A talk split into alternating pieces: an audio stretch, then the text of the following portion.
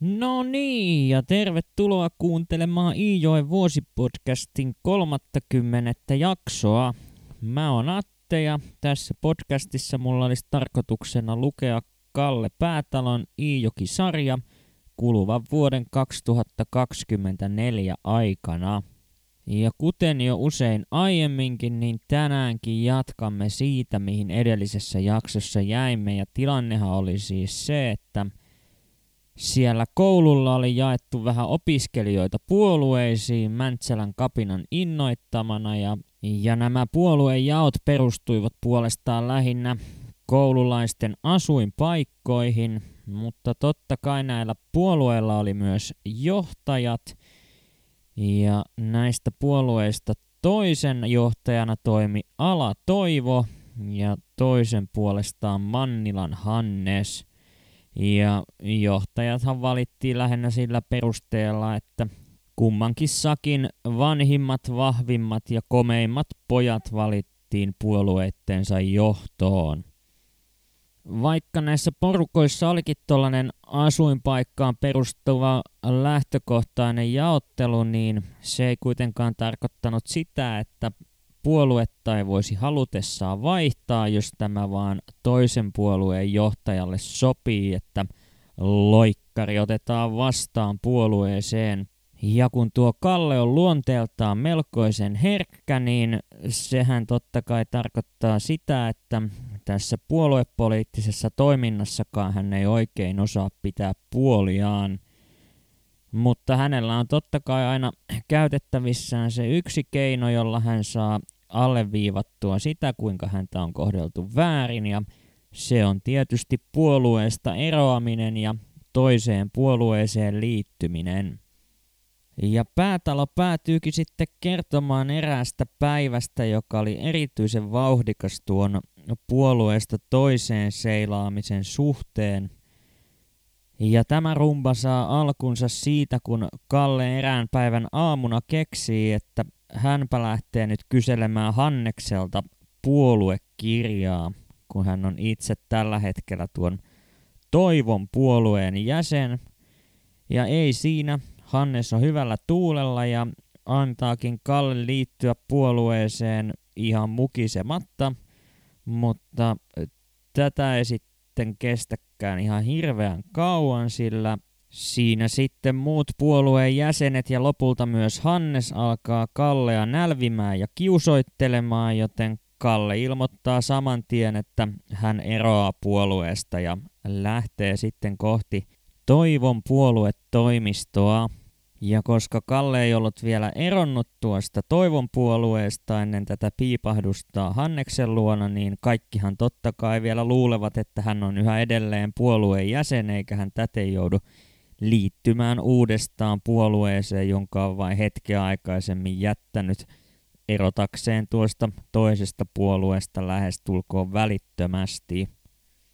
Siellä sitten sujuu kaikki ihan ongelmitta niin kauan, kunnes aletaan leikkimään tai pelaamaan tällaista rakorahasta, missä siis neppaillaan 25 pennin kolikoita jotain lattianrakoa kohti ja se, joka osuu lähimmässä, saa sitten pitää kaikkien muiden rahat ja Kalle totta kai, kuten korttipeleissäkin, niin häviää myös tässä pelissä ja hänen tuurinsa kuitenkin näyttää vihdoin kääntyvän, sillä hän omasta mielestään onnistuu saamaan kolikkonsa kaikista lähimmästä tuota rakoa, johon pojat tähtäilevät – Puolueenjohtaja Toivo on kuitenkin eri mieltä ja siinä sitten aletaan sanallisesti vääntämään tuosta asiasta. Ja tämä vääntö sitten huipentuu siihen, että Kalle turhautuu, kun kukaan ei asetu hänen puolelleen, tietystikään kun puolueen johtajan maine on siinä vaakalaudalla.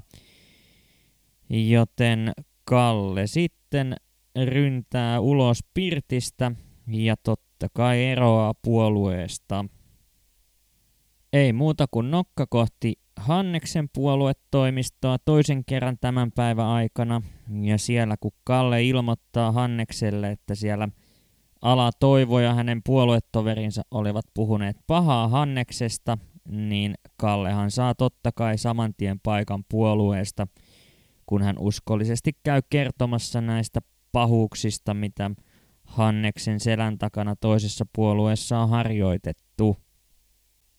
Siinä sitten puolueväki saa idean, että pitäisiköhän sitä lähteä vähän lintumetsälle ja tämä kuulostaa Kallen korvaankin oikein hyvältä suunnitelmalta, mutta puolueen muut jäsenet ilmoittavat, että Kallella ei ole mitään asiaa metsästämään, sillä hänellä on tapana pitää niin kovaa meteliä tuolla mettällä, että kaikki saalislinnut sitten muiden puolueen jäsenten mukaan lentävät tiehensä, mikäli Kallen tuonne mukaan päästään.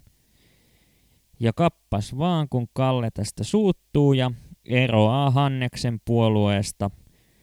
Ja näin Kalle saa kostonsa siitä hyvästä, että häntä ei mukaan tuonne reissuun huolittu. Joten ei auta itku markkinoilla ja Kallen täytyy jälleen lähteä kohti Toivon puoluetoimistoa ja sinnehän hän myös ehtii ja siellä on Toivo puoluejäsenineen pelaamassa parhaillaan venttiä.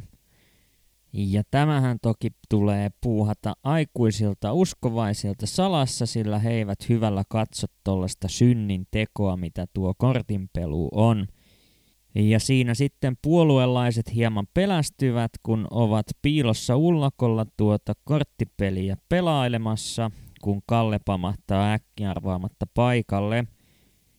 Ja kun Kalle siinä aikansa maanittelee, että josko hän nyt kuitenkin pääsisi takaisin tuohon puolueeseen, niin toivo sitten heltyy loppujen lopuksi, kun muut puoluejäsenet siinä vähän toteavat, että – josko sen päätalon pojan nyt kuitenkin voisi ottaa mukaan, vaikka se onkin vähän tuommoinen, että tuppaa puoluetta vaihtamaan aika leväperäisin perustein. Siinä sitten pojat jatkavat kortinpeluutta ja Kalle tyytyy kuikuilemaan Toivon selän takana, että miten hänen pelinsä edistyy ja Toivokaan ei Kallen tavoin ole mikään ihan hirveän terävä korttihai, mutta Kallella on kuitenkin – sanasensa sanottavana vähän joka välissä, kun toivo menee ja häviää tuossa ventissä. Ja tämähän sitten johtaa siihen, että toivohan saa melkoisen raivokohtauksen, kun Kalle ei tajua pitää suutansa kiinni. Ja Kalle ajetaankin pihalle sieltä ullakolta ja kostona hän sitten käräyttää tuon korttiringin Selmalle – joka sitten lähteekin sen Siljan tien läksyttämään nuorisoa siitä, että tämmöistä syntiä täällä ullakolla pidätte yllä. Mutta ei siinä. Kalle kääntää suksen kärkensä jälleen kohti Hanneksen toimistoa ja siellähän hänet otetaan jälleen kerran sitten vastaan puolueeseen. Eikä Hanneksella mitään ihan hirveitä vastalauseita ole vieläkään esittää, vaikka vähän ehkä voisi kuvitella hänenkin jo miettivän, että mitä tämä touhu oikein on. Mutta tämäkin ilo jää lyhytaikaiseksi, sillä sinne sitten tulee jonkin verran jotain tyttöjä myöskin ihmettelemään, ja kun poikia on neljä ja tyttöjä kolme, niin Kallehan siinä sitten jää ilman paria, ja nämä muut ihmiset siellä sitten alkavat kuiskimaan ja naureskelemaan siihen malliin, että taitavat pitää Kallea ihan täytenä tyhjän panttina ja Kallehan tämän itsekin hoksaa ja raivoissaan poistuu Hanneksen luota huutaen, että eroaa puolueesta ja siinä se. Mutta eipä siinä sitten taas muuta kuin toivon porukkaa etsimään ja Tällä kertaa käykin niin, että Kalle ei heitä löydä ja saa lopulta sitten kuulla Simosen Simpalta, joka siellä sattuu käppäilemään, että pojat ovat lähteneet metsäretkelle jonnekin ja Kalle toteaa, että hän ei poikia enää lähde takaa ajamaan ja näin saa päätöksensä Kallen puoluesaaga tältä päivältä ja hän palaa kotiin Kallioniemeen. Mutta nyt sitten palataan tätä kirjaa tähän asti hallinneeseen aiheeseen, eli herkon sairauteen, ja tällä kertaa sitten Riitu on keksinyt kutsua Herkkoa hoitamaan tällaisen kaverin kuin Kijanna Velehon, joka tottelee myös nimeä Veeru. Ja Veerulla on sitten tällainen kokemus siitä, kuinka hän on lähestulkoon kuollut, jota sitten pidetään tuolla kylällä tällaisena kuolleista heräämisenä.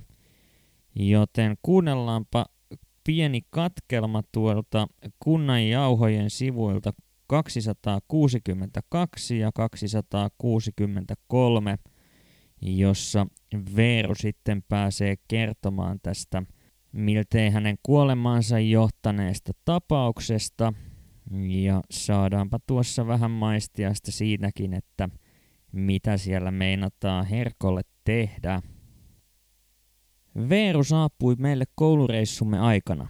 Kotiin palatessani isä makasi sängyssä mahallaan ja mustanäävelinen, kuivan kälpä ja tumman puhuva mies lykki hänen hartioitaan. Isä jutteli hierojan kanssa eikä hoputtanut sulkemaan ovea, vaikka makasi apposillaan.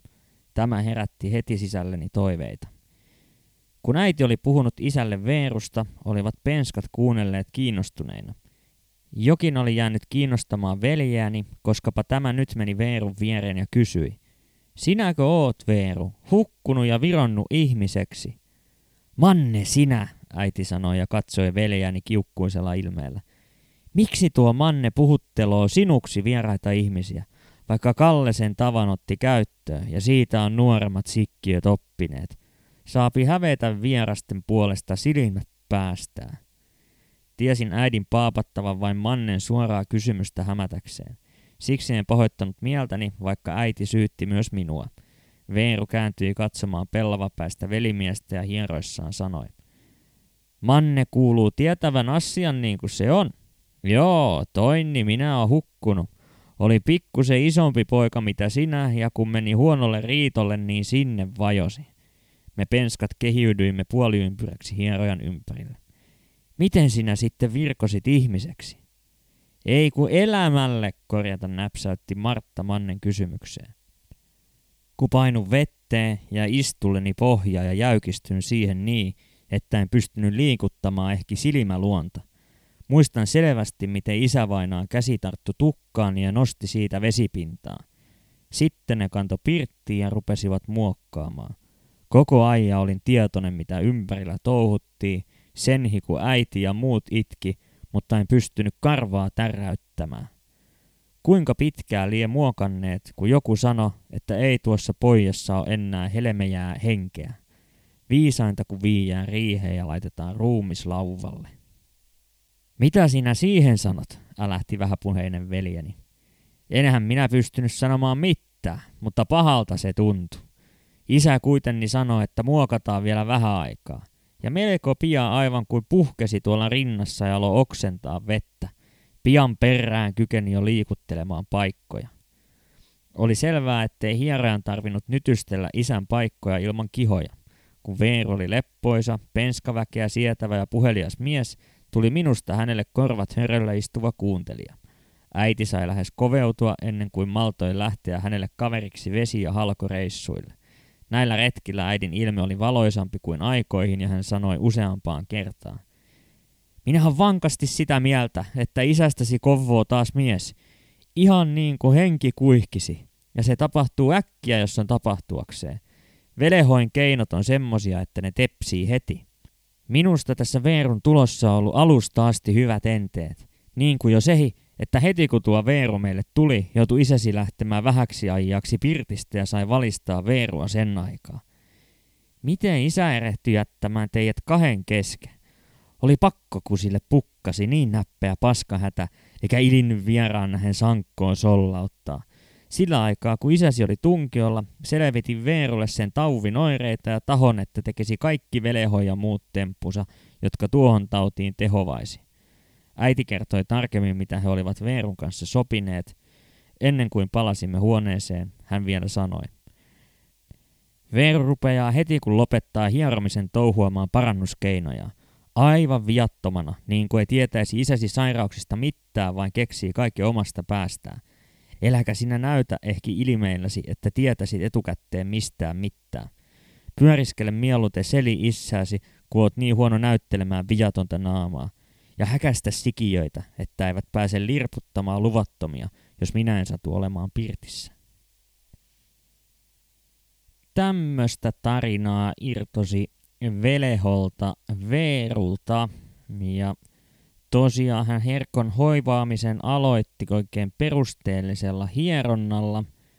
Ja kun se oli tehty, niin sitten istuttiin kahvipöytään ja vähän keskusteltiin niitä sun näitä.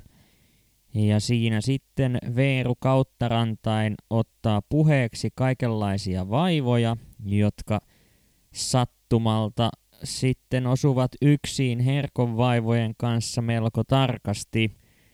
Ja tämähän johtuu, kuten Riitu tuossa katkelmassa paljasti, niin siitä, että Riitu on yhdessä Veerun kanssa sopinut hyvin tarkasti, että miten tuo herkon hoito sitten etenee. Joten tässä kun on hetken aikaa juteltu, niin Veeru ilmoittaa, että hänpä alkaa valmistamaan herkolle tuollaista lääkejuomaa ja käy keräilemässä kaikenlaisia ainesosia sieltä metsästä tuota juomaa varten ja sen jälkeen hyvin vakavissa tunnelmissa sitä itsekseen keittelee ja vielä hetki sitten niin kovin puheliaasta kaverista on muuttunut tuollainen tyly- ja mykkätyyppi, joka keskittyy vain ja ainoastaan tuohon herkon lääkehoidon valmisteluun. Ja kun lääkejuoma on saatu valmiiksi ja herkko sitä viimein pääsee maistelemaan, niin yllätys onkin melkoinen, kun se maistuu aivan samalta kuin lääkejuoma, jota lääkäri on määrännyt herkolle vaivaan rohdoksi. Ja lopulta koko perhe sitten maistelee tuota lientä siellä ja toteaa, että näinhän se on, että aivan lääkärin määräämältä maistuu.